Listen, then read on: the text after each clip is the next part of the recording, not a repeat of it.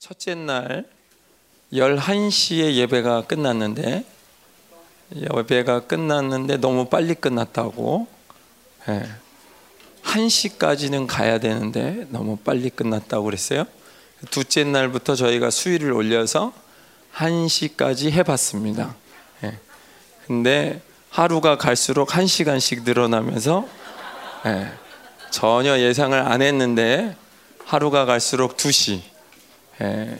금요일 날에는 저희가 새벽 3시까지 그죠? 예.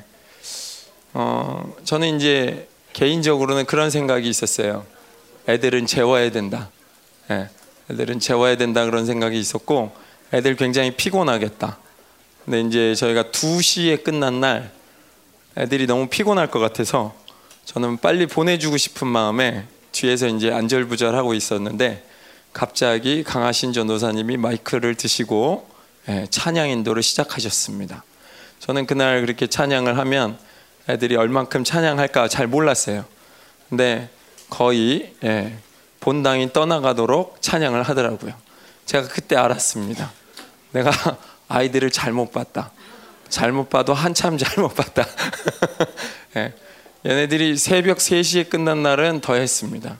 예, 그날은 뭐 어, 뒤에 박동관 집사님하고 데이빗이 들어왔는데 어, 새벽에 기도하려고 들어왔어요. 그런데 어, 본당이 그렇게 환하게 불이 들어와 있고 온 아이들이 그렇게 막 뛰는 걸 보면서 그 표정을 제가 읽었습니다. 아직까지 애들이 잠을 안 자고 예. 어, 저도 이번 집회 가운데 많은 은혜가 있었는데 뭐 여러 가지 은혜보다는 우리 학생들이 어, 하나님을 생각하고 있다는 거, 하나님을 자기 마음에 두고 있다는 거, 그리고 이 학생들을 통해서 하나님이 계속 말씀하고 있다는 거, 예. 어, 너무 당연한 얘기죠, 그죠? 너무 당연한 얘기인데 제가 믿음이 없었던 것 같아요 그런 면에서. 예. 근데 음, 제가 지금 다음 세대 아이들 예배를 섬기고 있는데요. 아동부를 제가 한 2년 섬겼나요? 아동부 때도 그랬고 중고등부 때도 그랬고 제가 그 예배에 들어가면 뭘 많이 느끼냐면 어떻게 이런 상황에서 이런 기름 부심이 부어질 수 있지? 제가 그거를 늘 느껴요. 어, 그 찬양 인도가 이제 가능하신 분이 있고 좀 안 되시는 분이 있잖아요. 예를 들면 이제 꼭 이름을 밝혀서 죄송하지만 우리 현옥 어, 선생님은 좀 쉽지 않잖아요. 그죠? 근데 그분이 나가셔서 울고 들어와요. 예. 제가 한두 번 본 게 아니라 어 근데 예배를 정말 드리면 그 시간에 임하시는 하나님 때문에 제가 아동부 예배 때 굉장히 많이 은혜를 받았었거든요. 근데 중고등부도 중고등부는 우리 아이들이 좀 그렇잖아요. 뭐라고 얘기하기는 그렇고 앞에 있어서 그죠. 근데 어, 예배 드릴 때 과연 성령님께서 이 가운데서 우리 아이들에게 무엇을 말씀하실까 여러 가지 제가 생각을 하는데 근데 하나님 여전히 동일하게 계시는 거예요. 그리고 요번에 이렇게 캠프를 하면서 더 느낀 거는 어, 그 어느 때보다도 정말 어, 학생들을 위해서 기도할 때 정말 영혼이 이렇게 빨려 들어갈 것 같은 그런 마음이 많이 들었었고 정말 뭐 청년 집회 때도 중간 중간에 제가 기도하러 들어가면 정말 여기가 막 천국 같고 막 그런 시간이 있었거든요. 어, 아, 오전에 이은혜 권사님도 아까 그런 말씀을 간증으로 잠깐 남겨주셨었는데 어, 현옥 선생님이 아버지 그러면 하늘이 열린다고 그랬잖아요, 그죠? 어떻게 열렸는지 모르겠어요. 근데 문제는 이제 이게 열리면 어, 우리의 이 어떠함과 상관없이 그분이 끌어가시기 시작하는 거예요.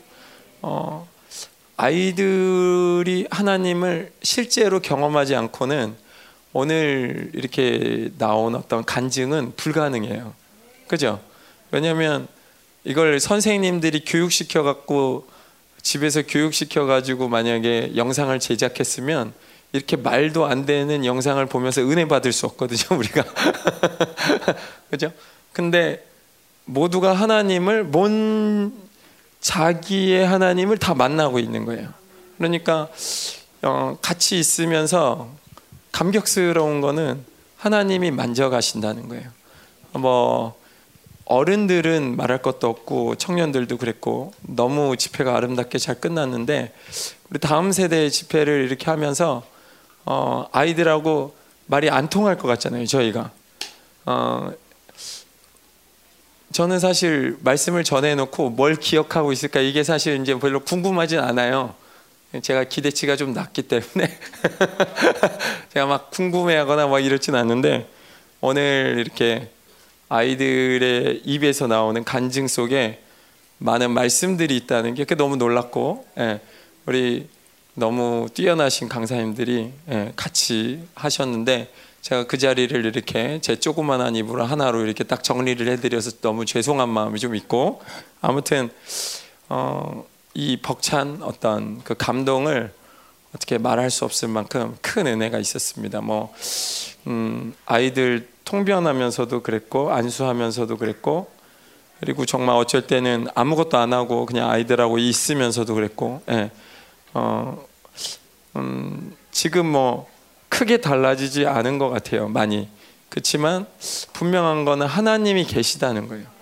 어, 사실 저도 하나님을 처음 만났을 때는 저는 되게 평범하게 하나님을 영접했거든요.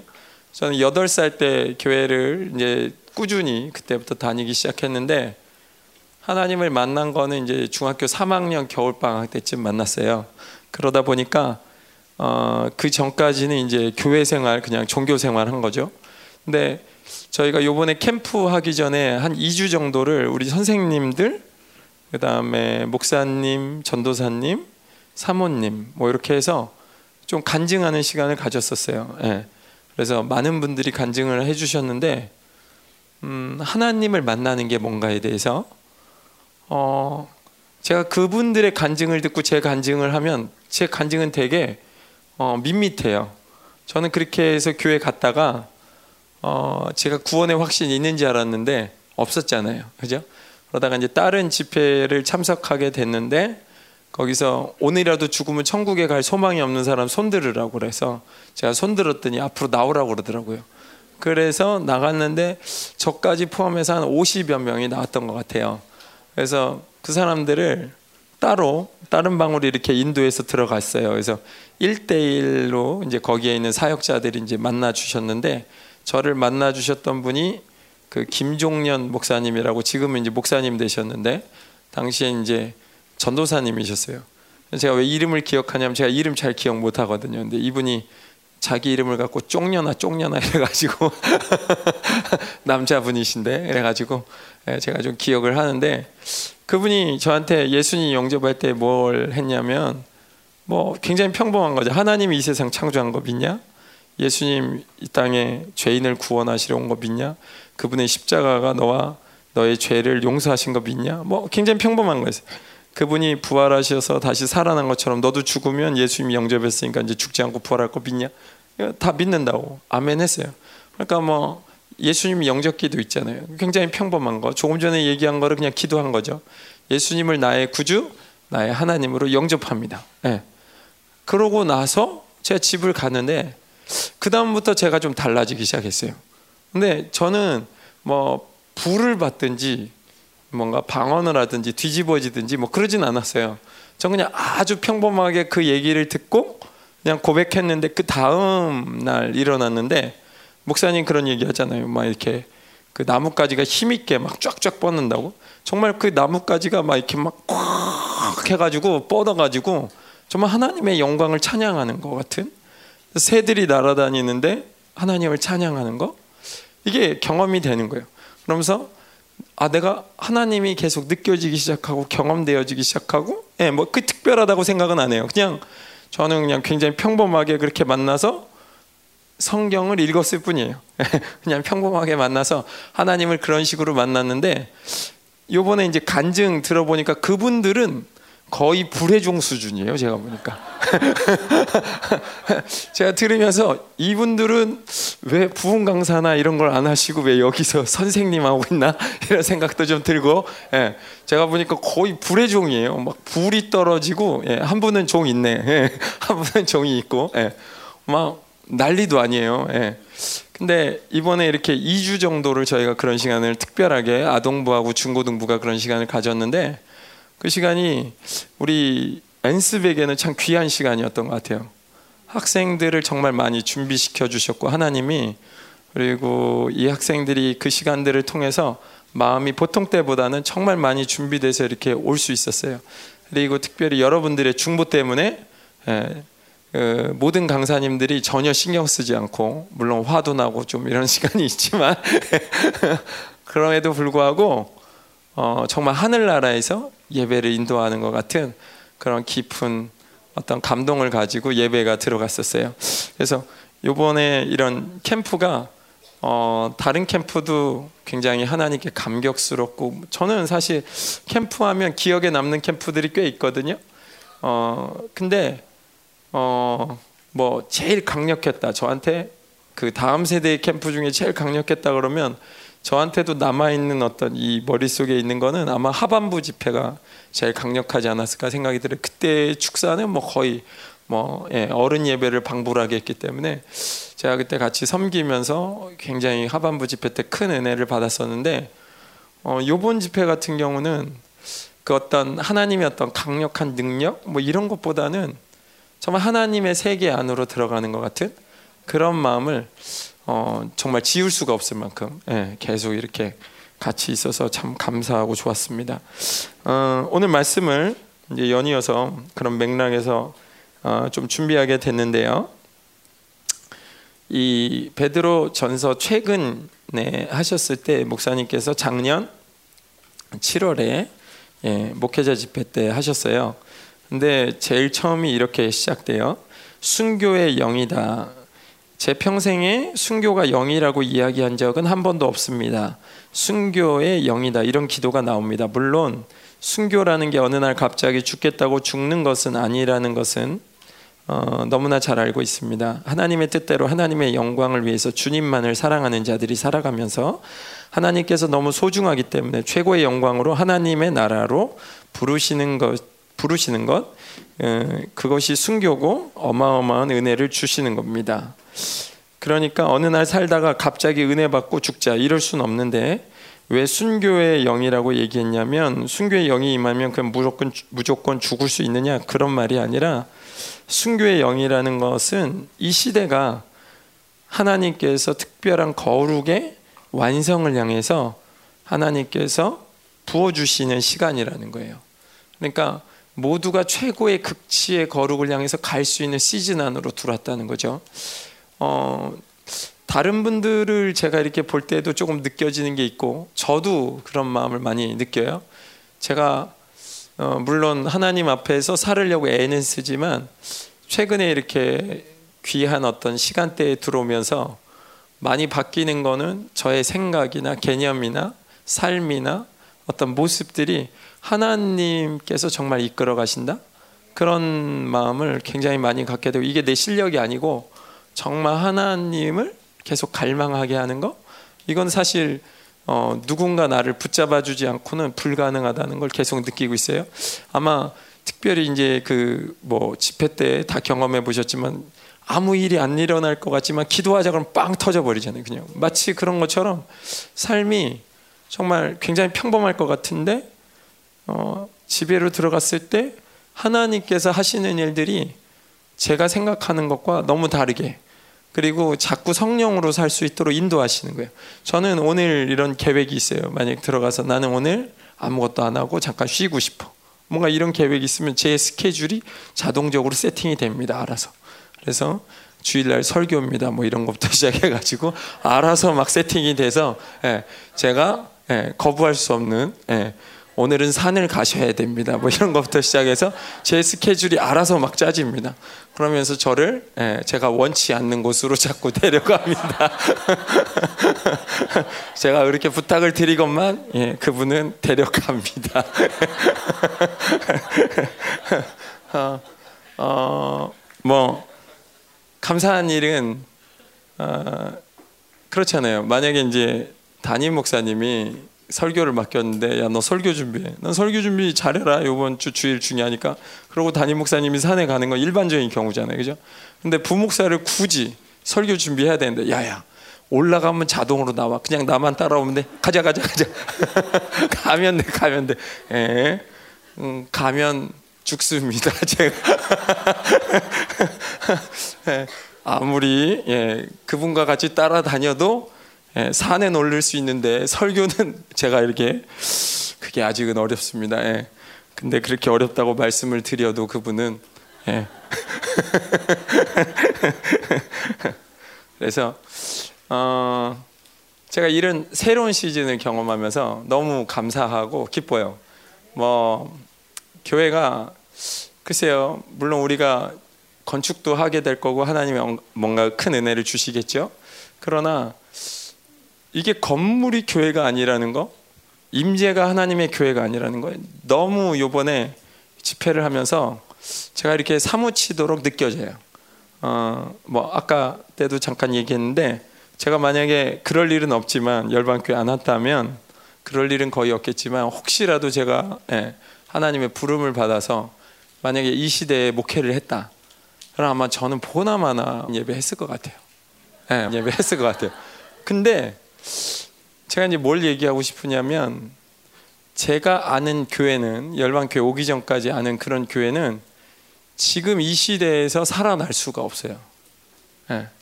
그런 식으로 하나님을 만난 사람들은 도저히 이 시대를 열어갈 수 없어요. 그죠?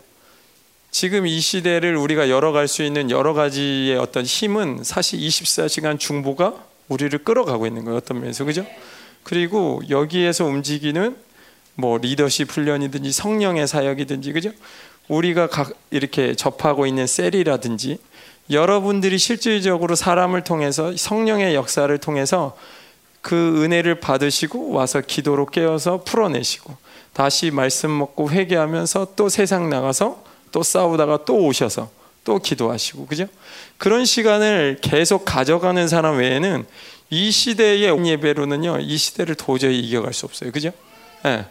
만약 우리가 처음 이런 일이 발생했을 때 어, 우리가 다 흩어졌으면 정말 후회했을 것 같아요. 그죠? 예. 근데 사도께서 예, 그거 아니다. 예. 그래서 우리를 이렇게 잘 모아오셔서 하셨는데 전 너무 그게 감사해요. 그리고 우리 공동체 모든 분들이 그 말씀 앞에 일사불란하게 예, 순종해 주신 것도 너무 아름답고 우리가 사실 위기가 없었던 건 아니에요. 위기가 번번이 있었고 여러 가지 위기가 있었고 그죠? 근데 그 위기를 이제는 예, 너무 자연스럽게 예, 너무 자연스럽게 넘어가고 있어요. 그거는 뭐 어른들만이 아니라 예, 요 앞에 있는 요 아이들까지도 어, 예배를 드리다가 다음 날 학교 가는 애들이 있었어요. 일찍. 근데 저는 이제 보내주고 싶었어요. 새벽 1시, 2시 넘어가면서. 그래서 엄마를 찾아갔어요. 얘 가야 되지 않냐고. 그랬더니 엄마가 그러더라고요. 그 아이가 알아서 결정할 거라고. 근데 그 아이가 알아서 결정하더라고요. 안 가기로. 네. 어, 제가 이렇게 좀 어, 중간에서 아이들을 제가 이렇게 신경을 쓰지만 결국은 이 아이들이 믿음으로 살아내고 있기 때문에 어떤 것도 저한테 이렇게 제가 생각할 때 어떤 면에서 보호자로서 부모는 아니지만 뭐 어떤 책임 맡은 사람으로서 이 아이들을 보호해 줄까 뭔가 이런 생각을 했지만 제가 보면서 오 하나님이 다스리신다. 네, 하나님이 통치하신다. 뭐 이 믿음 외에는 정말 이번 집회를 통해서 제가 경험하는 거뭐 다른 게 없는 것 같아요.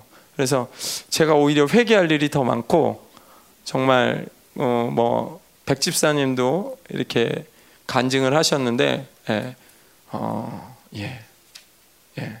나중에 한번 하시면 좋을 것 같아요. 예. 아무튼 설교 들어가겠습니다. 예. 그래서 1, 2절에서는요. 잠시 이렇게 그 전체 개요를 잠깐 설명해 드리면 큰 주제로 두 가지는 1절부터 6절까지는 육체의 고난이 주는 의미가 있고요. 7절에서 11절까지는 종말에 합당한 신앙생활이 있어요. 그래서 이 1절에서 6절을 조금 더 세부적으로 들어가면 1절에서 2절은 고난의 유익, 특별히 죄를 멈출 수 있는 방법에 대해서 이야기하고 있고요. 세 번째 3절은 아, 사, 세 번째가 아니라 3절의 두 번째죠. 조그만한 거. 정욕으로 살지 않기로 결단하라. 그리고 4절에서 6절은 영을 따라 살아라. 그리고 종말에 합당한 신앙생활의 첫 번째 7절은 기도하라. 8절부터 9절은 사랑하라. 10절은 선한 청지기 같이 서로 섬기라. 마지막 11절은 하나님께 영광을 돌리라. 이런 주제로 이렇게 쭉 말씀이 나가고 있어요. 그래서 음 같이 이제 말씀을 좀 보면서 예, 혹시 더 제가 더 말씀드릴 게 있으면 또 예화를 들고요. 같이 1절 같이 읽겠습니다. 그리스도께서 시작 그리스도께서 이미 육체의 고난을 받으셨으니 너희도 같은 마음으로 갑옷을 삼으라. 이는 육체의 고난을 받은 자는 죄를 그쳤음이니 아멘. 음.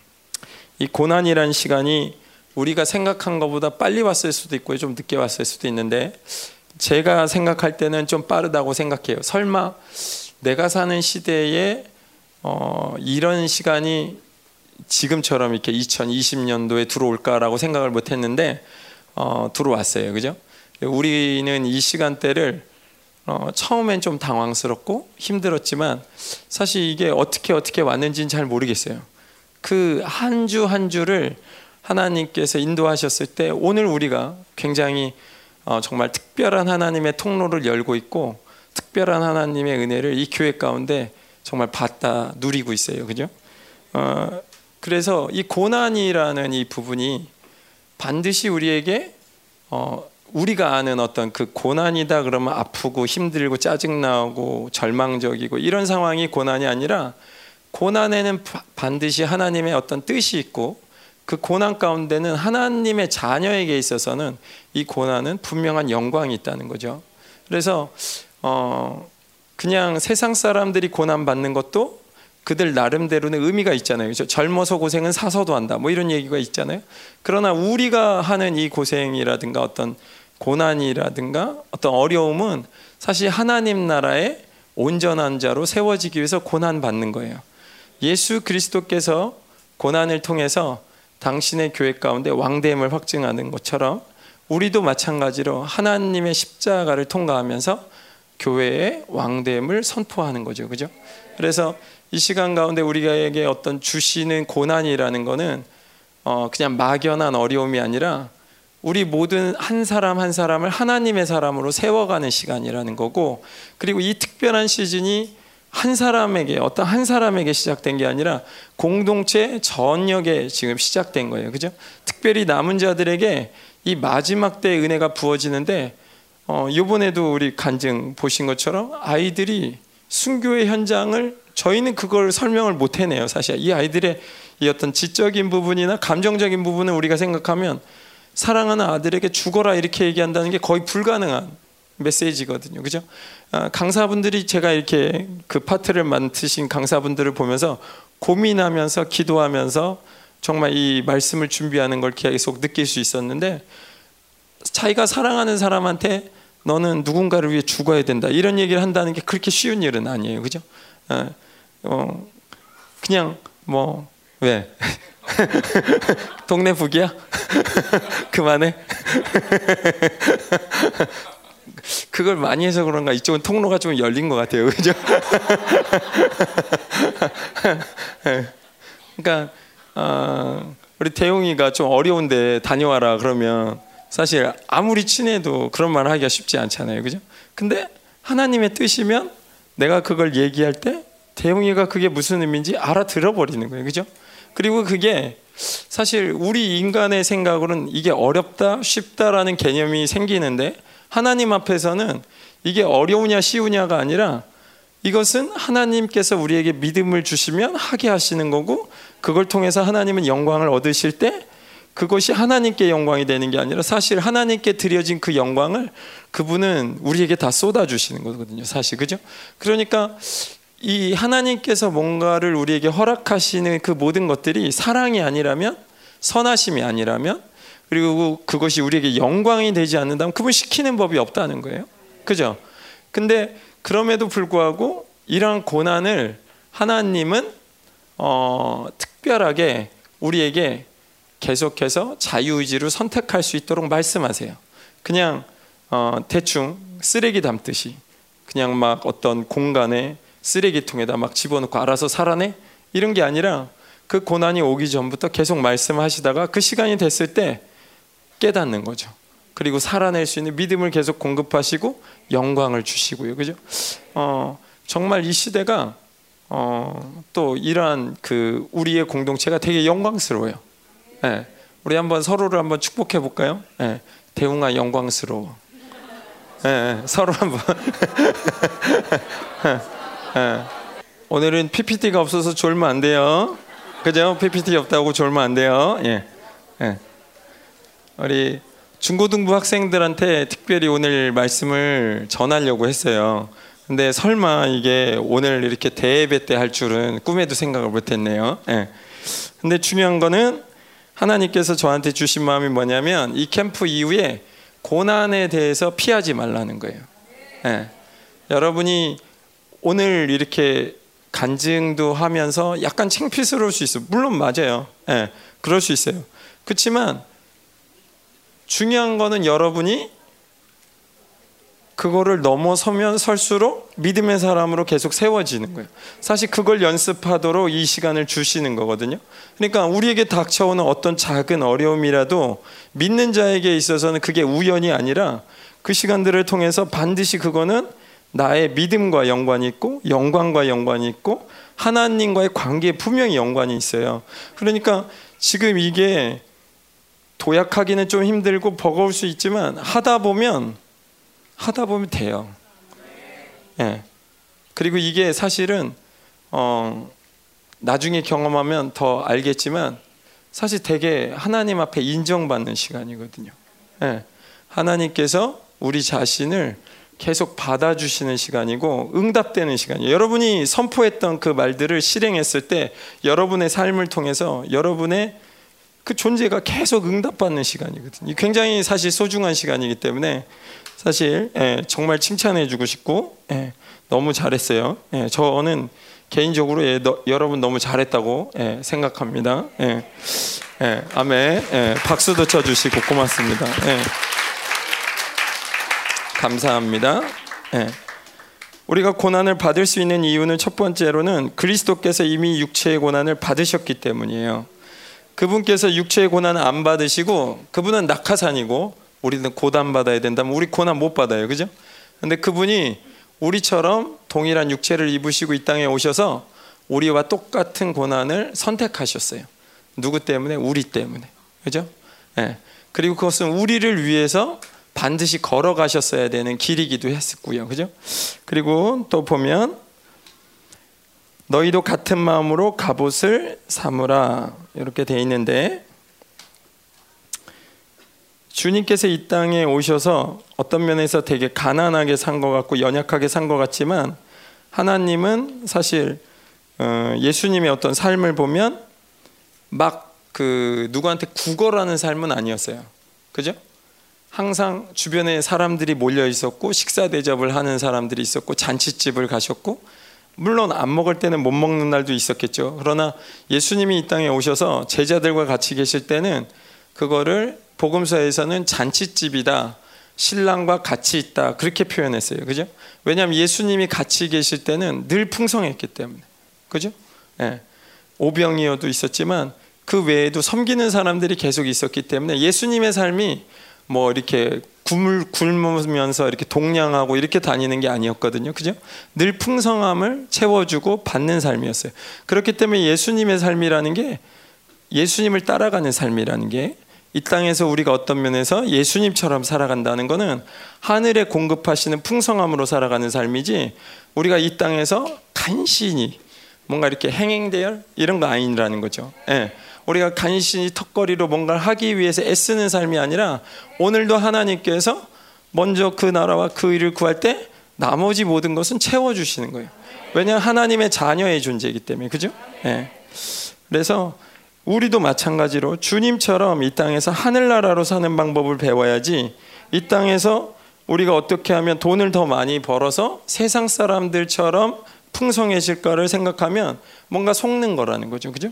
그리고 그거는 하나님께서 의도하신 것도 아니에요. 그죠? 예.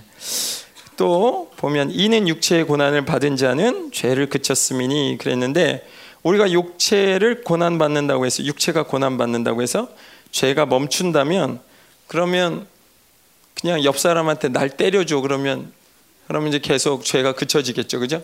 네, 여기서 말하는 그런 어, 죄가 그쳐진다는 건 그런 의미가 아니라 어, 이건 특별한 하나님의 시즌이 왔다는 거예요. 김민호 목사님 설교 안에는 지금은 이 육체의 고난을 통해서 우리가 받는 이 고난이 믿음으로 계속 진행한다면 계속 거룩해진다는 거예요.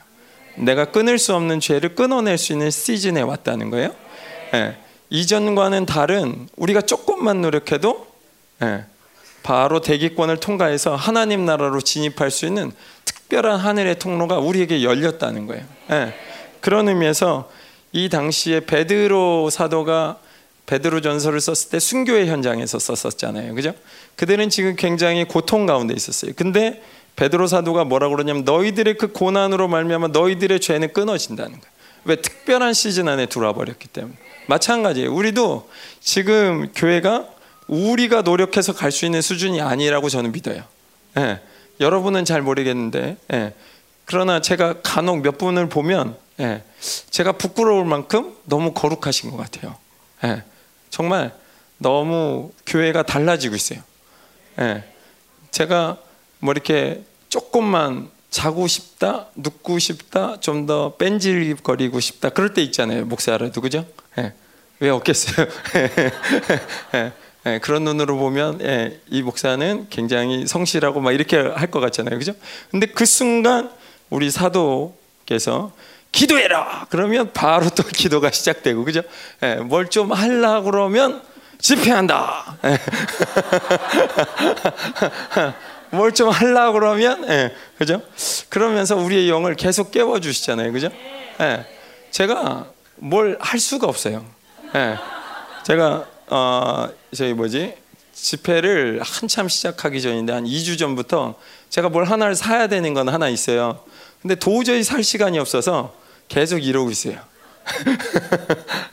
근데 감사해요. 이 하나님과 같이 있다는 게 너무 감사하고 사실 저를 지키는 거거든요. 어떤 면에서. 어떤 면에서 물건을 사고 팔고 죄는 아니지만 내가 거기에 충분히 엮일 수 있는데 그러지 않아요. 그죠? 그럴 필요가 없어요. 네. 거, 그런 세상의 질서에서 저를 계속 빼가는 거예요. 하나님께서. 하나님의 질서 안으로. 계속 우리를 그렇게 인도하시잖아요. 그죠? 네.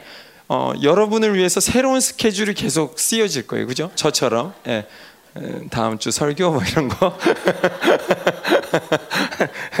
예. 어, 계속 가야죠. 예. 그럼 2절 말씀 보겠습니다. 그 후로는 시작. 다시 사람의 정욕을 따르지 않고 하나님의 뜻을 따라 육체의 남은 때를 살게 하려 함이라. 예. 그 후로는 다시 사람의 정욕을 따르지 않고 죄를 짓지 않는다 이렇게 들리죠, 그죠? 어, 사람의 정욕을 따르는 거는 이제 옛 사람을 선택하는 건데 우리가 이전의 옛 사람을 계속 쉽게 선택했다면 이 시즌에 들어오는 거는 옛 사람이 이제 안 쉬워지는 거예요. 예. 새 사람이 되는 거죠. 예. 제가 아마 아동부 중고등부 설교하면서 11시 44분까지 설교한 적은 처음인 것 같아요. 9시 한 반부터 제가 했던 것 같은데, 예. 음, 근데 저는 약과였어요. 어떤 분은 12시 44분까지 했어요. 예. 예. 그리고 그 다음부터는 셀 수 없어요. 예. 그 다음부터는 뭐 그게 설교가 끝났다고 끝난 게 아니기 때문에 예. 우리는 그 어떤 것도 끝나지 못하고 계속 예. 그 아이들과 같이 있으면서 이 끝없이 아이들 안에 있는 열정을 보면서 그것도 놀랍고 감사하고 예. 어, 계속 어떤 우리의 옛사람이 끊어지는 거예요. 제가 생각할 때는 이거는 불가능하다는 생각들도 끊어지고 아이들이 어, 여기 있는 큰 애들은 제가 이해를 하죠. 그죠? 그 시간까지 말씀을 들을 수 있는 애들이 요런 애들은 그죠? 예. 근데 지금 저기 뒤에 있는 애들은 아니잖아요. 이 애들은 사실 그 시간 되면 엄마 품에 안겨서 자야 될 애들이에요. 그죠? 근데 저는 어떻게 이 아이들이 안 자고 깨 있는지 모르겠어요. 예. 그리고 저는 그때 알았어요. 설교가 다 마친 다음에 예, 11시가 한참 넘었다는 걸. 예. 제가 설교가 좀 늦는다 싶긴 했는데 시계 보면 더 늦을 것 같아서 시계를 안 보고 막 했는데 빨리 한답시고 나중에 끝났더니 그 시간이더라고요. 예. 이 아이들이 깨가지고 눈을 말똥말똥 뜨고 있었잖아요, 그죠? 예, 증인들 다 기억하시죠, 그죠? 예, 이 아이들이 전멸한 게 아니었어요. 예. 그 시간까지 말씀이 끝날 때까지 다 눈을 뜨고 있었어요. 근데 어떻게 이 아이들이 그 말씀을 듣고 있는지 모르겠어요, 저도 디모데 후서 말씀을, 예, 죽으라는 말씀을. 아까 누가 그랬죠? 제일 재밌었던 게 뭐야? 말씀 듣는 거. 어, 저는 제가 충격적이에요. 이 말을 듣고.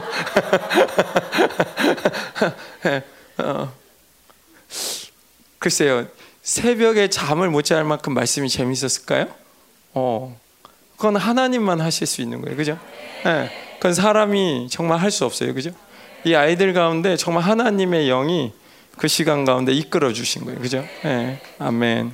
그래서 우리에게도 마찬가지로 이 아이들을 보면서도 그렇고 특별하게 이 시간에는 우리의 육체의 정욕이 사라지는 시간이에요. 옛사람을 끊어내는 시간이에요. 예.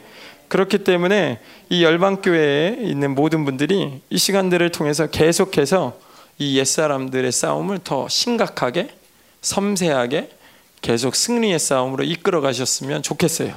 예. 그런 은혜가 있기를 축원합니다. 그 다음에 하나님의 뜻을 따라 육체의 남은 때를 살게 하려 함이라. 예. 우리가 보통 세상 사람들은 숨이 붙어 있을 때까지 그냥 살아요. 그죠? 그렇지만 하나님의 자녀들은 그냥 살진 않죠. 하나님의 영광을 위해서 살고 이 땅에서 뭔가를 위해서 살아요. 근데 오늘 이 디모데가 얘기하는 것은 순교의 현장에서 그 사람들이 선택하는 건 뭐냐면 내 육체에 목숨이 붙어 있는 한 나는 주님의 뜻이 이루어지는 것만을 위해서 살아가겠다는 거예요. 네. 여러분 지금 이 시즌이 우리에게 그걸 요구하고 있어요. 그죠? 지금 이러한 사회와 이러한 환경들이 우리에게 그게 아니라면 하나님 말씀에 목숨을 걸지 않는다면 신앙생활이 거의 불가능한 시즌 안으로 들어가고 있어요. 저는 트럼프가 질 거라고는 생각을 못했어요. 네. 그렇게 많은 증거가 있고 그렇잖아요.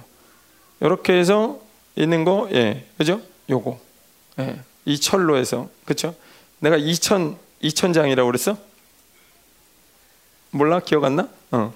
아무튼 내가 이거 위증하면 감옥 갑니다. 그럼 분철로 된 이 바인더가 이게 만약에 2천 명이면 2천 명 안 될 것 같긴 한데 모르겠어요. 2천 명이면 이 바인더가 20권 있다고 그랬어요. 근데 그게 있는데도 더 계속해서 하겠다고. 근데 지금 미국의 대법원에서 이 소송을 계속 기각시키고 있어요. 저는 이렇게 어, 정의가 무너질 거라고는 생각해 본 적이 없어요. 이거를 분명히 사람들이 가다가 그냥 구경 삼아 가더라도 야 어떻게 이게 가능하냐 이렇게 막 데모하고 뭔가 일어날 것 같았어요. 실제 데모도 일어났죠, 그죠? 그러나 아무 일 없이 아무 일 없이 정권은 이양되고 그냥 거짓 정부가 그냥 들어섰어요, 그죠? 저는 이런 걸 보면서 이 시대가 점점 우리에게 요구하는 게 있어요, 이제. 대가를 요구하고 있어요. 믿음을 원하느냐? 그러면 대가가 있어야 된다는 것을 계속 얘기하고 있어요. 그러나 우리가 이게 이 시즌이기 때문에 필요한 게 아니라 원래부터 복음의 본질이 죽고자 하느냐? 그래야 산다는 거잖아요. 살고자 하느냐? 그러면 죽는다는 거잖아요. 그죠? 우리 모두가 원래의 복음의 본질 안으로 들어갈 수 있는 시즌에, 시즌에 온 거예요. 그죠? 그리고 이 시즌은 우리를 더 영광스럽게 할 거예요. 네. 그래서 저는 이 요번에 이 집회들이 정말 아름다워요. 왜냐하면 사람의 힘으로는 이런 얘기를 전달해낼 수는 없거든요. 물론 우리 전도사님 몇 분 예, 계시고 사모님도 계시고 저도 있고 해서 우리가 순교에 대한 얘기를 할 수 있죠. 그죠? 그러나 그게 무슨 내용인지를 정확하게 전달하기에는 너무 어렵고 이게 영광스럽단다, 영광스럽단다 이걸 이해시키는 건 너무 어려운 일이에요. 예, 그죠? 근데 이 시간 가운데 하나님이 직접 오셔서 아이들을 직접 만나시면서 그 일을 하셨어요. 그죠? 각자의 믿음의 분량에 따라 어떤 아이들에게는 그죠? 또 이 아이들에게는 각 사람마다 주시는 분량마다 다 따로따로 이야기를 다 하셨어요. 우리는 만약 말씀을 전한다면 인간의 생각으로는 그렇게 말씀을 못 전합니다. 그죠? 그리고 그렇게 이해시켜 줄 수도 없어요. 아마 제가 생각하는 일반적인 선교에 대한 부르심을 만약에 누군가 강요했다면 대부분의 사람은 두려움에 떨었을 거예요. 그 시간에. 근데 그 강의가 끝나고 어떤 사람도 여기 두려움이 있는 게 아니라 정말 하나님을 만나서 있는 사람들로 충만했어요. 예. 부모님의 입장에서 이게 쉬운 일이 아닐 거라고 여러분에게 얘기하고 싶어요. 예. 뒤에도 얘기가 나오지만 저도 아이들을 사랑해요. 그렇지만 아이들은 우리 거는 아니에요. 제가 아이를 이렇게 하나님께서 주셔서 받았을 때 한 두 살 됐을까요? 찬양이 이렇게 딱 흘러나올 때 주님 다시 오실 때까지 나는 이 길을 가리라 이 찬양이 딱 나오는데 예, 애들이 자기 얘기 하지 말라 그래서 그냥 예, 어떤 애가. 예. 단 앞으로 가는 거예요 집회 때인데.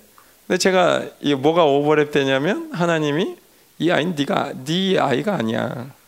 이 아이는 나를 위해서 갈 아이야 제가 그때 이렇게 눈물을 흘리면서 아이를 이제 집회니까 이제 아이들 뒤에 데리고 오면서 하나님의 마음을 계속 듣고 있었는데 여러분 우리가 키우는 이 아이들이 맞아야 될 세상은 우리가 경험했던 세상이 아니기 때문에 지금 이 시간 하나님을 제한해서는 안 됩니다. 음. 철저하게 하나님의 뜻대로 키워야 되는 거고 이걸 우리 소유로 삼을 필요도 없습니다. 네. 이 아이들을 하나님의 나라로 가장 영광되게 이끄실 수 있는 분은 하나님밖에 없으세요. 이 아이들에게 돈으로 환경으로 우리가 줄 수 있는 건 한계가 있어요. 우리가 살아 있을 때까지일 거예요. 그리고 우리의 어떠한 형편을 따라서 우리가 가지고 있는 어떤 능력에 따라서 줄 수 있는 한계마다 그 정도까지가 이 아이들에게 줄 수 있는 거예요. 그러나 여러분 아무리 우리가 능력이 된다고 해서 신앙을 포기하라고 아이들에게 얘기하겠습니까? 그건 아니잖아요. 영원과 이 땅을 바꾸라고 얘기할 수는 없는 거잖아요. 그죠? 이 아이들은 이 아이들이 살아야 될 하나님의 나라가 있고 주어진 하나님의 부르심이 있어요. 예. 저는 이 아이들이 어떻게 살아야 될지 그건 몰라요. 그러나 분명한 한 가지는 여기까지 인도하신 그 하나님은 반드시 하나님 나라의 예수님처럼 너희를 인도한단다. 어. 내가 지금 나를 보면서 나의 그 어렸을 때를 보면요.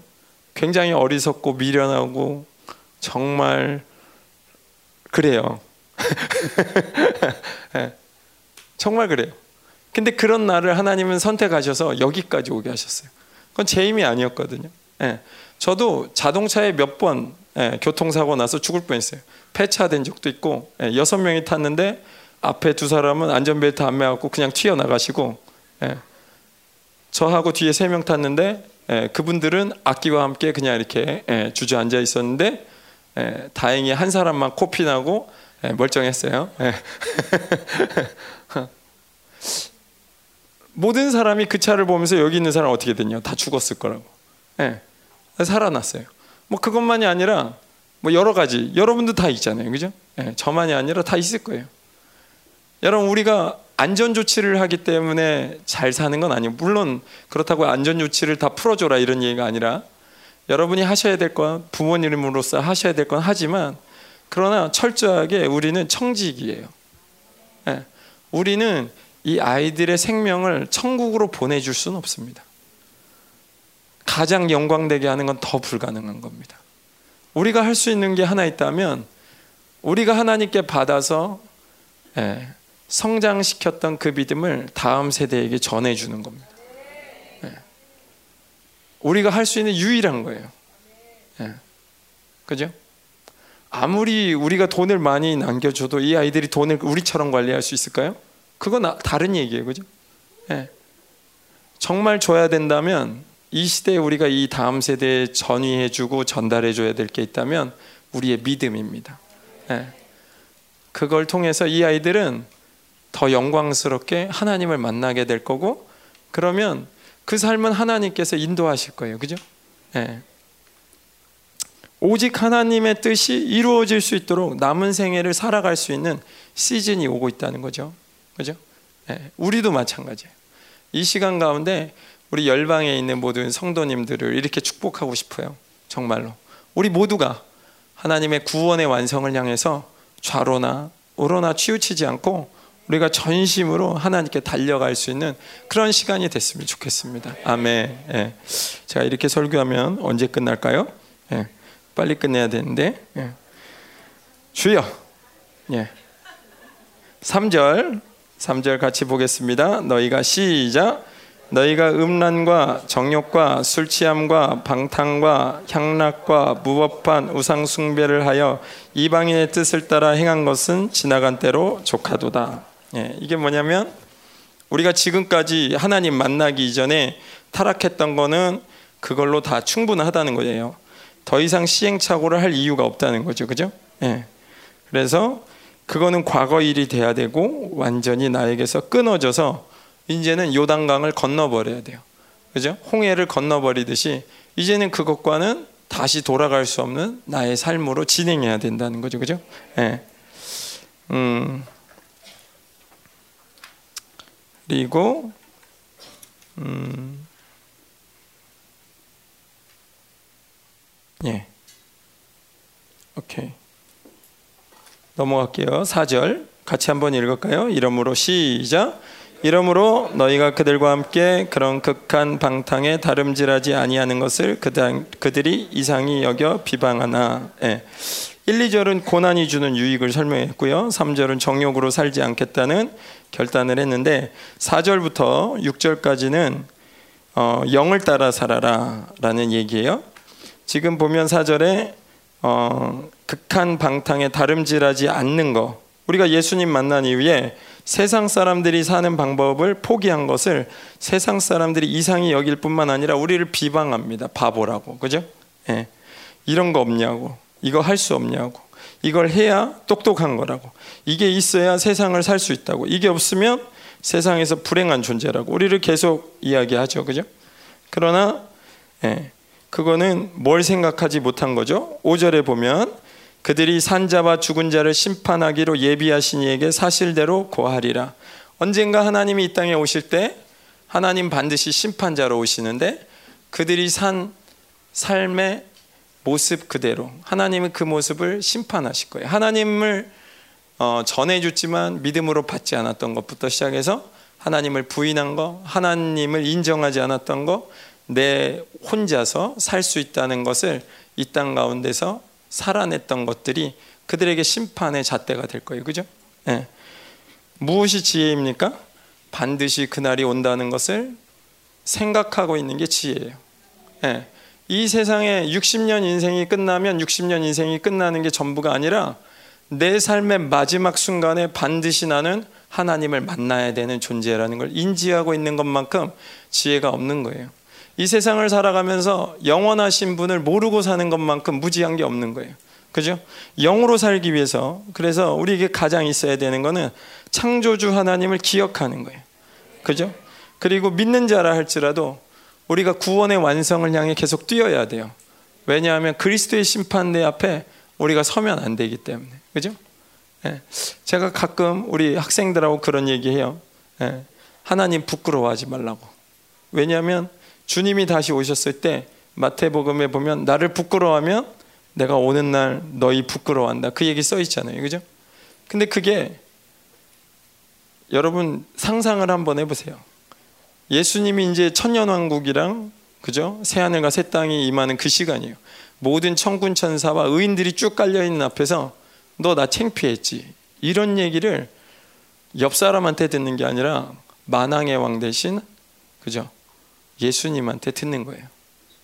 너 나 창피했지. 나도 네가 창피하다. 와, 그 얘기를 한 번 듣고 천년 왕국을 시작하고 새 하늘과 새 땅을 시작한다고 생각해 보세요. 이건 다른 얘기예요. 네, 이건 다른 얘기예요. 그냥 주님이 한 번 와서 나 너 창피한다 이런 얘기가 아니라 이제 새 하늘과 새 땅이 막 시작되려고 하는 그 찰나에 딱 오셔가지고 태정아 난 네가 부끄러워. 와 이거는 영원히 남을 거야 아마 제 귀에 그죠? 네. 우리 인생 가운데 하나님 앞에 서는 날을 생각하지 않는 것은 정말 지혜가 없는 거예요. 그죠? 주님이 오시는 그날 우리가 착하고 충성된 종아, 그죠? 너희가 내 일에 충성되었으니 주인의 즐거움에 참여하라. 이 소리를 들어야지. 야, 너, 야, 이 소리 들으면 이제 우리 예, 천, 천국 가서 어떻게 살 겁니까? 그죠? 예. 6절에 이를 위하여 죽은 자들에게도 복음이 전파되었으니 이는 육체로는 사람으로 심판을 받으나 영으로는 하나님을 따라 살게 하려 함이라. 예. 이를 위하여 죽은 자들에게도 복음이 전파되었다는 것은 베드로전서 3장 19절에 그가 또한 영으로 가서 옥에 있는 영들에게 선포하시니라. 어, 예수님이 십자가를 지시고 3일 동안 음부에 가셔서 음부에 있는 의인들을 해방하시고 그죠? 그들에게 복음을 전했다는 얘기를 여기서 하고 있는 건데 그래서 이를 위하여 죽은 자들에게도 복음이 선포됐다는 얘기가 여기서 나오는 거고요. 이는 죽, 육체로는 사람으로 심판을 받으나 이게 무슨 얘기냐면 육체를 가졌던 사람들은 심판을 받았는데 그게 결국은 죽음이라는 거예요. 모든 육체는 예수님 오기 전까지 다 예, 심판을 받았다고 볼 수 있는 거예요. 그래서 그래서 어, 노아를 향해서 노아 심판 때 예, 그거를 예, 죽었다고 얘기를 하죠. 그리고 영으로는 하나님을 따라 살게 하려 함이라. 이건 이제 조금 다른 얘기인데 여기서는 이제 무슨 얘기를 하고 있는 거냐면 결국은 우리가 하나님을 만난 이후에 하나님을 하나님을 만난 다음에 마지막 때 주님 오시는 그날을 우리가 정말로 생각한다면 우리가 이 땅에서 육체로 살 수 없다는 거죠. 결국은 영을 따라 살아서 하나님이 오시는 날 우리가 분명하게 영광 가운데 들어가야 되는 존재라는 것을 계속해서 인지하면서 살아야 된다는 거예요. 그죠? 네. 음, 오케이. 그래서 여기까지 정리하면 1, 2절은 고난이 주인, 주는 유익, 3절은 정욕으로 살지 않겠다는 결단, 그리고 4절부터 6절은 어리석음을 버리고 지혜를 얻어서 영으로 살아야 된다는 걸 얘기하고 있고요. 7절부터 11절에서 이제 기도하라는 건데 7절은 만물의 마지막에 가까웠으니 그러므로 너희는 정신을 차리고 근신하여 기도하라. 때가 긴박하기 때문에 근신해야 된다는 거예요. 그죠?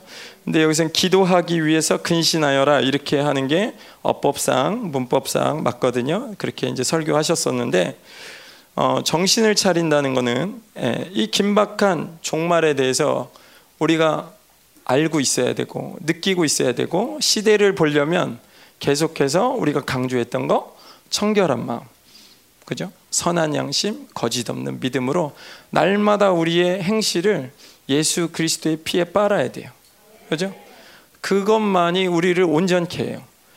어, 저는 귀신이 크리스찬 몸에 들어갈 수 있다고 뭐 그렇게까지 그걸 뭐 굳이 뭐 못 들어간다 이렇게 생각한 적은 없지만 그러나 뭐 굳이 그걸 또 들어간다고 꼭 얘기할 필요가 있을까 뭐 이런 종류의 사람이었어요. 예. 그러니까 제가 뭐 이렇게 막 신령하거나 막 이러지 않아요. 예. 그래서 그냥 크리스찬들은 믿음 사, 가지고 사니까 그냥 살면 되겠지. 근데 저는 열방교회 와서 이렇게 믿음의 삶이라는 게 신앙의 삶이라는 게 분초마다 순간순간마다 내가 다가오는 어떤 사건을 어떤 식으로 풀어낼 거냐가 이렇게 긴박한 영적 전쟁이라고는 생각해 본 적이 없어요. 예. 사실 그렇잖아요. 그죠? 이거를 하나님 편으로 풀면 하나님의 질서가 열리는 거예요. 근데 내가 이 여기에 대해서 두려움을 갖고 내 방식으로 내가 아는 걸로 해결하면 그게 처음에는 별거 아닌데 묶이기 시작하면 못 풀어내요, 이걸. 그죠? 마치 누구한테 빚진 것처럼 이걸 계속 이것 때문에 계속 인생을 꼬라박잖아요. 그죠? 제가 여기 이렇게 와서 경험하면서 느끼는 게 뭐냐면 분명하다는 거예요.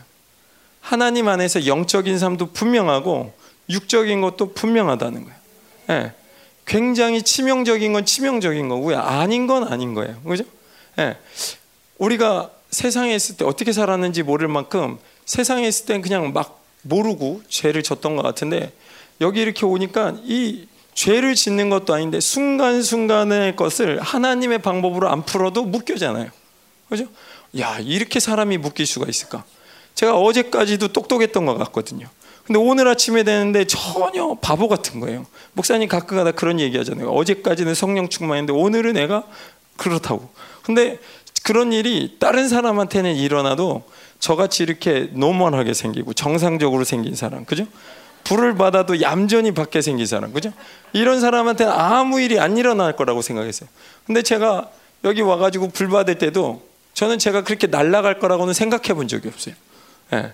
저는 누가 안수해줘도 그냥 가만히 안수받고 쓰러지는 타입이지 뭐 이렇게 예. 이름은 호명하지 않겠습니다. 그러나 그 경 예. 이런 분 예. 그리고 뭐 조 이런 분 예. 강 이런 분 예. 이런 분하고는 세상엔 두 종류의 사람이 있다. 불 받고 이상하게 쓰러지는 사람, 불 받고 점잖게 쓰러지는 사람. 예. 제가 그렇게 생각을 해서 그런지 몰라도 그 다음부터는 제가 불로 쓰러지는데 예. 정말 미친 사람처럼 쓰러지더라고요. 예. 제가 더 회개해야죠, 그죠? 예. 사람을 판단했던 거를, 그죠? 어, 인생에 있어서 무슨 일이 생길지는 우리가 예측할 수 없기 때문에, 예. 그죠? 아무튼 저는 하나님을 여기 와서 그렇게 좀 뭐라 그럴까? 그 회로 치면 그죠? 생선으로 치면 회잖아요. 그죠? 저는 그동안 이제 뭐 찌개 뭐 이런 걸로 먹었던 것 같은데 여기 보니까 거의 날 생선이에요. 이렇게 복음을 날 생선으로 먹을 수 있을까? 예, 생각해 본 적이 없는데 너무한 거예요. 그게. 그죠? 예, 액면가 그대로 보여지잖아요. 막 그죠? 막 사람이 내가 누구한테 얘기도 안 했는데 나를 통변하면서 내 마음을 다 알아. 그죠? 아니 내가 언제 얘기해 줬나? 아니면 또 내가 얘기해 달라고 했나? 아니 누구 다 알았어요, 다 알았어요, 그죠? 예. 제가 뭐 놀랬던 게 뭐냐면 제가 이렇게 누구한테 처음 왔을 때 머리를 딱 들이대면 어 형제 불순종하고 있네. 이 사람은 좀 이상하네. 딴 사람 가서 머리만 댔다 하면 불순종하고 있네. 그 소리를 제가 몇 번을 들었는지 모르겠어요. 그래가지고 제가 이 사람들은 짰나 보다 김민호 목사님하고 뭐 어떻게 짰는지는 모르겠지만 아무튼 어떻게 이렇게 나에 대해서 잘 알지? 근데 제가 나중에 알았어요. 예, 그게 하나님이 하시는 일이라는 거를 하잖아요. 그죠? 이 우리가 하나님이 하시는 일이기 때문에 나중에는 제가 뭘 거부를 하고 이게 안 되는 거예요. 누가 얘기해도 오 얘기하신다. 그죠? 우리 강 집사님이 제 초대 셀장님이세요. 예. 그래가지고 알죠. 하나님 말씀하신다. 예, 느낌이 있잖아요. 그죠? 이렇게 우리 근데 사실 누가 얘기해도 정말 하나님 얘기가 들리거든요. 요즘 같이 이 열방교회 안에서 하나님 얘기가 많이 들린 적이 없는 것 같아요. 누군가 얘기하면 어, 저 하나님 말씀이다. 정말 하나님 말씀하신다. 들리죠? 예. 네. 안 들려요? 예, 아무튼 저는 들려요. 예. 그래서 이 정신을 차린다는 게 뭐냐면 하나님과의 관계를 계속 붙잡고 있는 상태라는 거죠. 그죠? 통로. 근신한다는 거는 성령님에 의해서 이제 우리가 절제되는 건데 내가 정신을 차렸으니까 기도하려면 어떻게 해야 돼요? 절제해야 되죠. 기도하려면 어떻게 해야 돼요? 내가 뭔가를 희생해야 돼요. 그죠? 하나님 것을 선택하기 위해서 나머지를 포기할 수 있는 그런 힘이 우리에게 들어와야 되거든요. 그죠? 기도할 수 있게 근신해야 돼요. 그죠? 이 시즌은 기도를 우리가 뭐 강조를 뭐 더 이상 강조 안 해도 다 기도를 하시는데 무엇보다도 이 시간 다 깨어 계셔야 돼요. 그죠? 한 주만 지나도 예, 진도가 얼마 빨리 나가는지 못 쫓아와요. 그죠? 여러분 설마 이 애들이 이렇게 빨리 변할 거라고 생각 못 했잖아요. 그죠? 예. 하나님께서 이런 일을 하고 있다는 것을 현장에서 보고 있어도 몰랐어요. 네, 눈이 얼어가지고 네, 애들을 제가 이렇게 보고 있으면서도 이렇게까지 변하는지를 몰랐어요. 그거는 왜냐하면 하나님이 만지고 있기 때문에 그러잖아요. 네. 지금은 우리가 다 깨어서 정말 예, 하나님과 깊이 교제할 때인 줄 믿습니다. 아멘. 8절 계속합니다. 기도하라 다음에 8절은 사랑하라인데 8, 9절 같이 한번 읽어볼까요? 시작. 뜨겁게 서로 사랑할지니 사랑은 허다한 죄를 덮느니라. 서로 대접하기를 원망 없이 하고. 네. 종말이 갈수록 세상에는 사랑이 사라져 갑니다. 그죠? 네. 뜨겁게 사랑하는 건 점점 사라져 가요. 그죠? 네. 하나님 안에서 교회만 사랑합니다. 왜냐하면 우리가 디모데 후서 말씀을 들은 것처럼 세상의 사랑이 사라져 가는 거는 세상에서 이 사랑이 사라져 가는 거는 나를 사랑하고 있기 때문에 사랑이 나타날 수가 없어요. 그죠? 네. 나를 사랑하기 때문에 세상에서는 사랑을 경험할 수 없어요. 오직 하나님을 섬기고 있는 이 남은 자들, 그죠? 하나님과 관계된 자들만 사랑을 하게 될 거예요. 그죠? 네. 이 시간에 그렇기 때문에 우리 공동체가 얼마나 중요한지 몰라요. 서로 사랑해 줄 때 죄가 덮이거든요. 어. 제가 중고등부를 이렇게 들어갈 때 저는 희생한다고 생각했어요. 처음에. 이 아이들을 위해서 희생해야지. 근데 제가 많이 받는 게 뭐냐면 아이들을 통해서 하나님의 사랑을 굉장히 많이 받아요. 네. 우리 서전도사님도 계시고 우리 이윤기 전도사님도 계시고 한데 제가 이 학생들과 같이 있으면서 사실 이분들이 같이 뛰어주고 또 같이 협력해주는 우리 뭐 스텝 선생님, 교장 선생님 뭐 다 있으셔가지고 사실 제가 이 중고등부 있으면서도 굉장히 행복하거든요. 네. 애들이 어떤 거 실수하죠.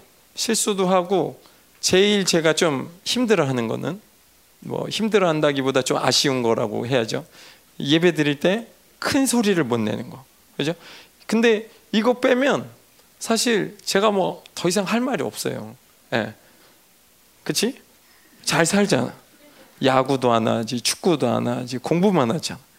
말씀만 듣고 기도만 하고, 그지?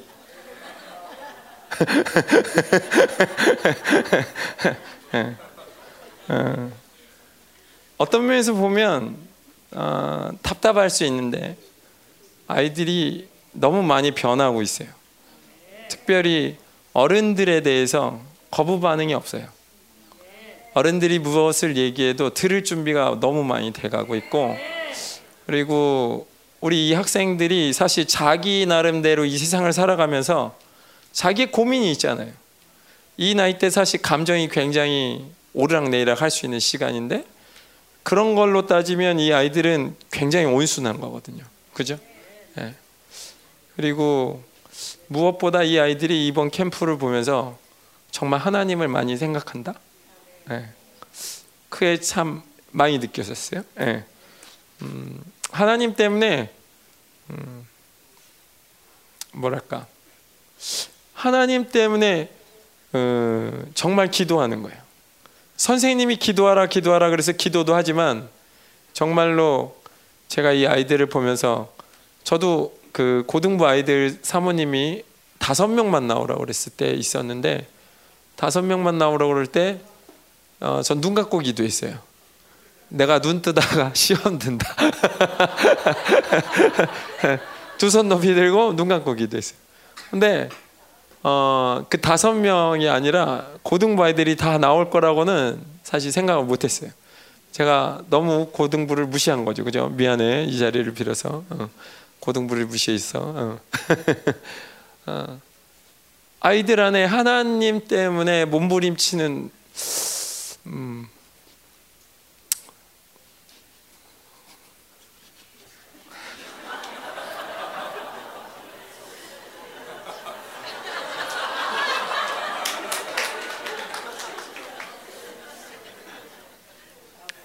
1부 때 하고 2부 때 하고 설교가 이게 다르게 나가서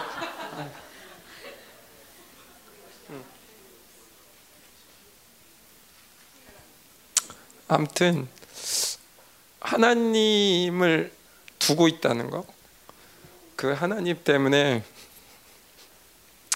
애들의 삶이 정말 이렇게 어디로 가지 못하고 하나님을 붙잡고 있다는 게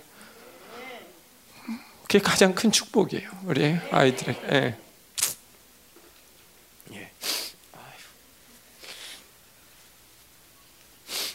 설교를 빨리 끝내겠습니다. 더 이상. 네. 네.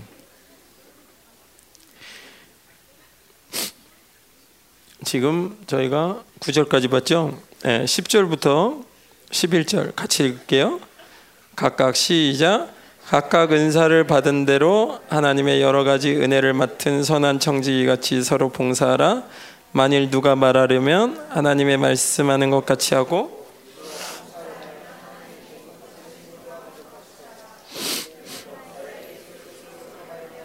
하나님이 영광을 받으시게 하려 하니 그에게 영광과 권능이 세세에 무궁하도록 있느니라 아멘.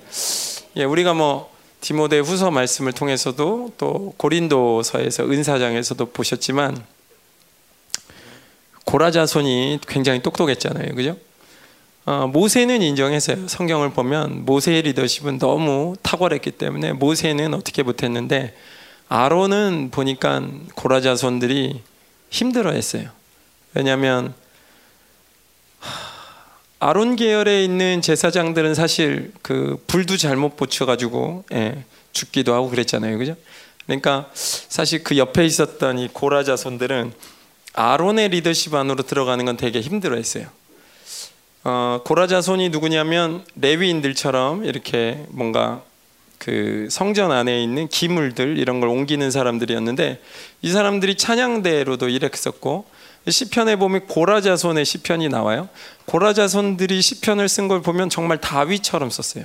너무 너무 신선한 데가 있고 되게 잘해요. 근데 문제는 뭐냐면 리더십이에요.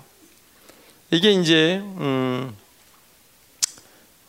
뭐 교회에서 계속 얘기하는 거지만 바벨론은 이런 식으로 얘기를 하죠. 어떤 일을 하려면 만약에 이 일이 빨리 끝나기 위해서라면 우리 배경철 집사님을 여기다 대장으로 모시고 배경철 집사님 말을 잘 들을 수 있는 누군가를 세워서 그 일도 잘하고 똑똑하고 그래서 3일 동안 해야 될 일을 하루 만에 끝낼 수 있으면 우리는 3일을 걸리는 것보다는 하루에 끝내는 걸 훨씬 원해요. 그죠? 이건 바벨론 시스템이에요. 근데 하나님 일은 뭐냐면 저 사람을 세웠을 때 10일이 넘게 걸려도 그게 하나님의 뜻이라고 하면 그 사람을 세워야 돼요. 여러분 이게 동의가 안 되면 리더십이라는 건 되게 어려운 일이에요. 리더십은 똑똑한 사람이 세워질 수도 있지만 아닌 경우도 있어요. 그죠? 어, 집안의 형이 똑똑하면 좋은데 형보다 동생이 똑똑할 수 있잖아요. 그렇게 밑에 있는 아이들이 똑똑하면 형과 아우를 바꿔줍니까? 위로부터 난 권세는 그렇죠. 모든 권세는 위로부터 나지 아니한 권세가 없다고 그랬어요. 나는 이런 부모님보다 내가 더 삶을 잘 산다고 해도 부모는 부모의 권위가 있는 거예요. 그건 바꿀 수가 없는 거예요. 그래서 그죠? 하나님은 그 질서를 무시하지 않으세요. 네.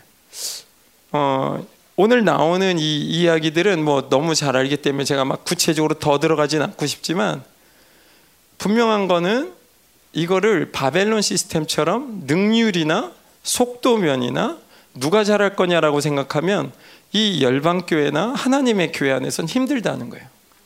그런 것과 아무 상관이 없다는 거예요. 잘하는 사람에게 잘하는 걸 맡길 수 있어요. 그러나 못하는 사람에게 못하는 걸 맡길 수 있어요. 그죠? 그 선택을 누가 할 거냐?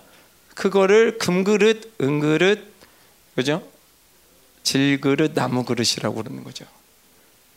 토기장이가 있는데 만드시는 분이 있는데 그분이 정하는 거예요. 쟤는 왜 금그릇이에요? 쟤는 왜 은그릇이에요? 그런 말을 할 필요가 없다는 거예요. 맡은 자에게 구할 것은 충성이니라. 그죠? 네. 새 경기, 그죠? 경기한 자 군사 그리고 농부, 그죠? 군사는 그 일을 얼마나 잘할 거냐의 문제가 아니라 나를 부르신 자를 기쁘시게만 하면 되는 거예요. 그죠? 네. 그 경기를 하는데 경기를 얼마 빨리 할 거냐 그 문제가 아니라 누가 하나님의 법에 가장 합당하게 일할 거냐예요. 그죠? 수고하는 농부도 내가 밤부터 아침까지 아침부터 밤까지 새벽 없이 24시간에 일할 거냐 그걸 말하는 게 아니라 지금이 하나님의 때냐 지금이 하나님 원하시는 때 그죠? 사람이냐 그죠? 장소냐 하나님의 것을 생각하는 거지 사람의 것을 생각하는 게 아니에요. 하나님을 생각하면 우리 안에 있는 모든 다툼은 사라져야 돼요. 그죠? 네. 그것이 우리가 맡은 청지기의 삶입니다. 어차피 우리 게 아니에요. 주님이 오시면 내가 맡은 거 갖고 와야 돼. 그게 청지기잖아요. 그죠? 여러분 께 아니에요. 어차피. 그죠? 네. 그래서 누구든지 말하려거든 자기의 말을 하지 말고 교회 안에서. 그죠? 하나님이 말하는 것처럼 하고 누구든지 봉사하고 싶다면 부은만큼만 하라는 거예요. 나는 질그릇인데 금그릇처럼 일할 필요가 없다는 거예요. 부어진 은혜만큼, 분량만큼, 주님이 원하시는 만큼 섬기면 끝나는 거예요. 그러면 다섯 달란트 받아도 착하고 충성된 종아. 네가 내 일에 충성했으니 주인의 즐거움에 참여할지어다.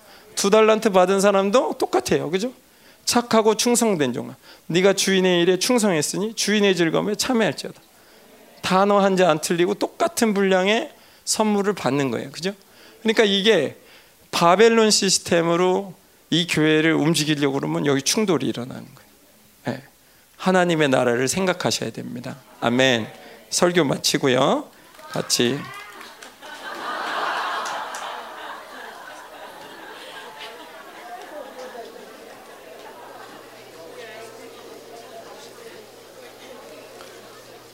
믿음이 없이는 기쁘시게 못하나니 우리 찬양하고요. 그리고 기도하겠습니다.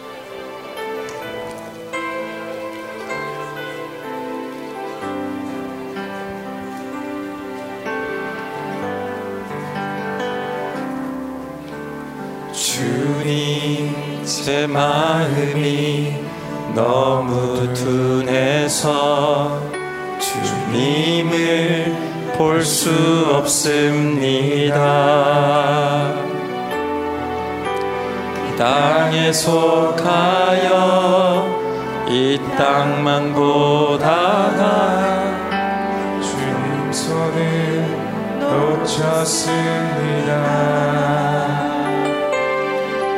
나는 나그네로 왔는데 왜 주저앉게 되었나 나는 청지기인데 언제부터 내 삶의 주인이 되어버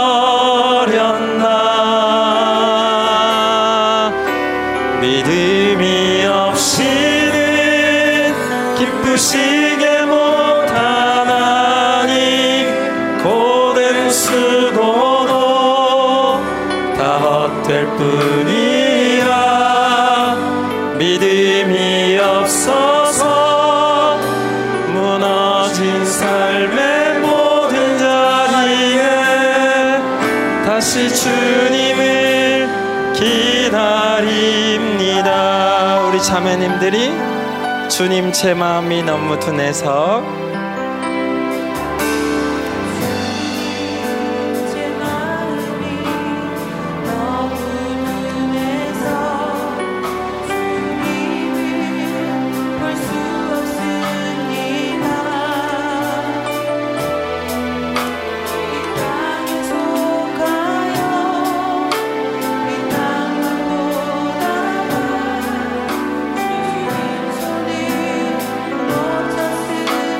형제님들이 나는 나그네로 왔는데.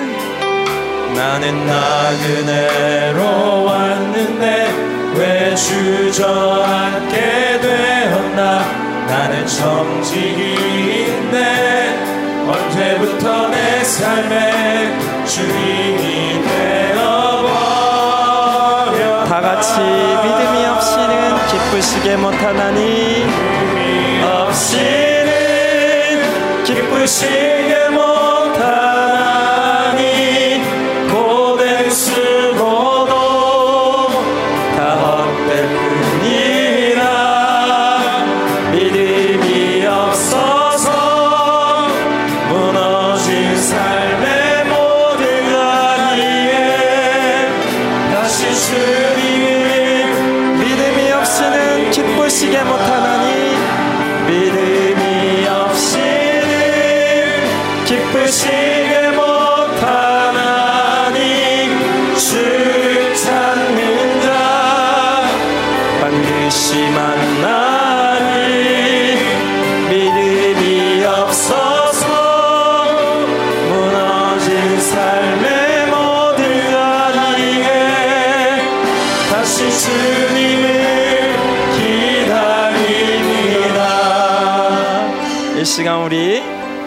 하나님을 기쁘시게 해드렸으면 좋겠어요.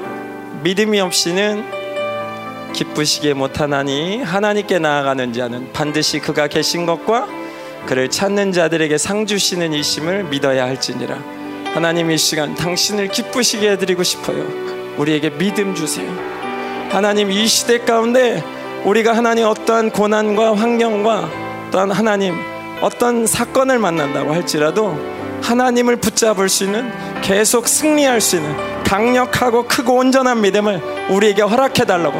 하나님 우리에게 오늘도 믿음 주시는 하나님을 바라볼 수 있도록 당신을 향해 소망의 끈을 놓지 않도록 이 생명의 약속을 붙잡을 수 있는 강력한 믿음을 달라고 같이 이 시간 기도합니다. 주여!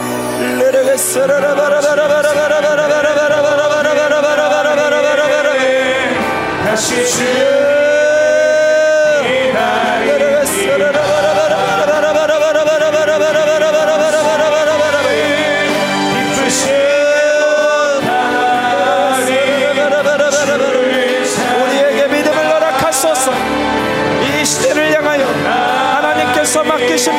부르심을 하나님 믿음으로 이룰 수 있도록 하나님 당신께서 맡기신 일이 무엇이든 하나님을 기쁘시게 해드리신 온전한 믿음을 우리에게 허락하여 주옵소서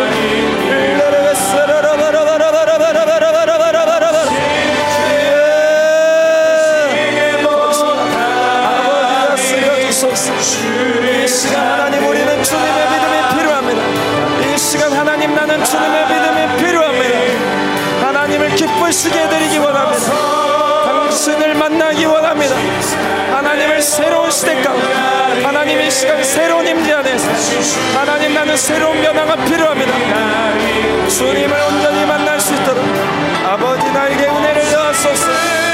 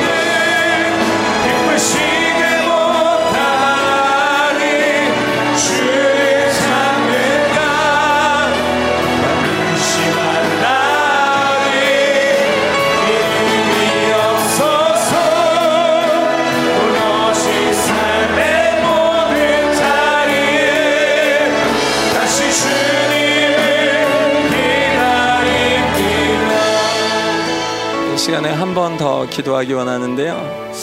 하나님이 교회를 더 정결케 해달라고 기도했으면 좋겠어요.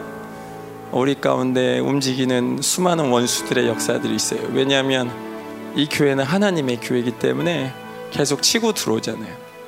하나님 우리가 받는 상처들, 아픔들, 갈등들, 또 이간 되는 것들, 상처받게 하는 많은 요소들을 하나님 이 시간 예수의 피로 씻어 주시옵소서. 우리의 모든 아픈 관- 관계성들, 하나님 우리 어떤 상실감들, 하나님 이것으로 인해서 더 사랑할 수 없고 더 품어줄 수 없는 우리의 연약함들을 하나님 이 시간 예수님의 보혈로 이 공동체를 더 깨끗하게 씻겨달라고 특별히 어, 우리 부모님들이나 선생님들 안에 하나님 우리 학생들을 향해 갖고 있는 고정관념들. 그래서 더 믿음으로 바라볼 수 없었던 부분이 있었다면 하나님 오늘 이 아이들을 더 씻어 주셔서 예수의 피로 깨끗하게 정결하게 해달라. 우리 같이 한번 더 기도하겠습니다. 살아계신 주님 이 시간 은혜를 주시옵소서. 주님께서 주시는 은혜 더 깊이 하나님 우리의 마음을 더 받아주셔서 아버지께서 주시는 마음을 허락하소서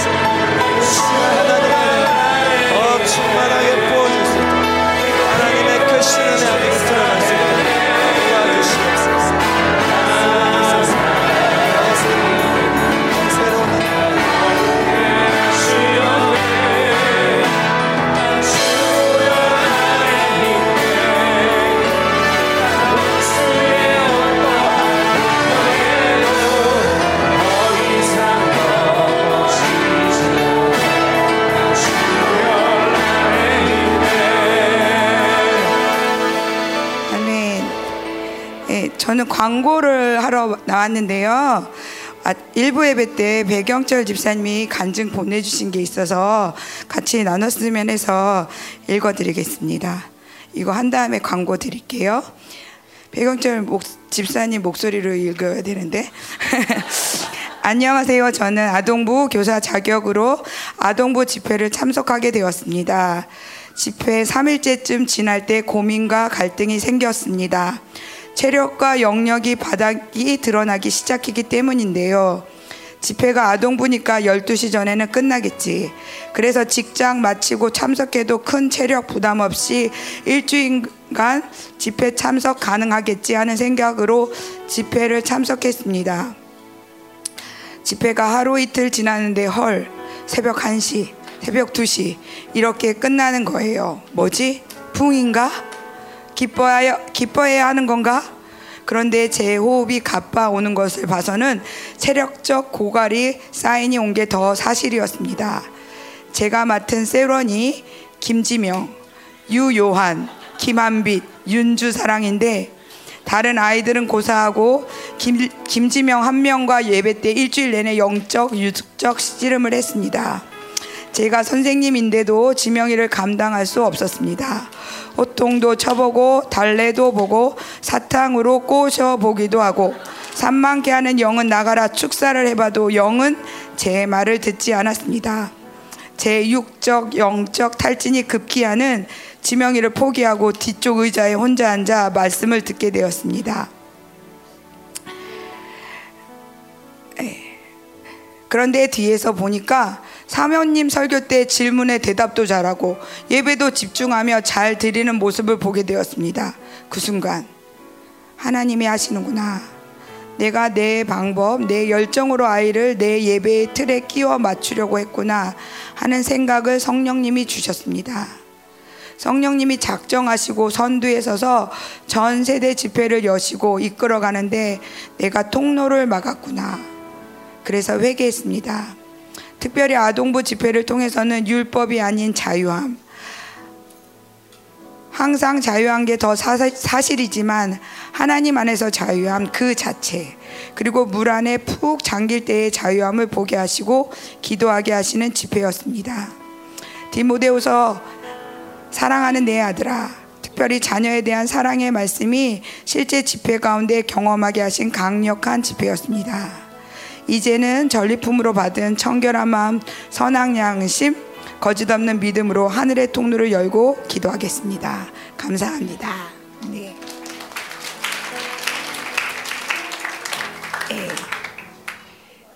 하나님 오늘도 우리에게 크신 은혜를 주셔서 감사합니다.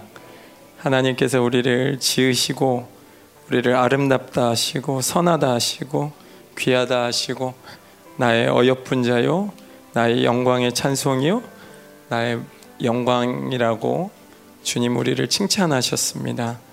하나님 당신의 보배로운 귀한 교회 될 수 있도록 거룩한 신부 될 수 있도록 우리의 삶을 인도하여 주시옵소서. 하나님 앞에 귀한 예물을 또한 드립니다. 흠양하여 주시옵소서.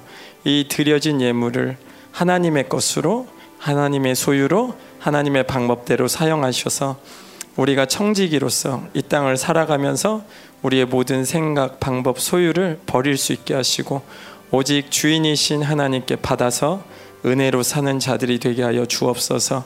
세상과 구별된 하나님의 거룩하고 풍성한 것으로 모든 성도들의 가정을 채워 주시고 온전한 남은 자로 살게 하시며 마지막 때를 엘리야의 심령과 능력으로 살아갈 수 있는 하나님의 은혜를 주시고 우리 하나님의 사업가들에게 영적 두로를 열게 하셔서 어, 전 세계에 하나님의 나라를 확장할 수 있도록 또한 이 땅에 어, 열방교회 또한 새로운 건축을 할 수 있도록 은혜를 내려 주시옵소서.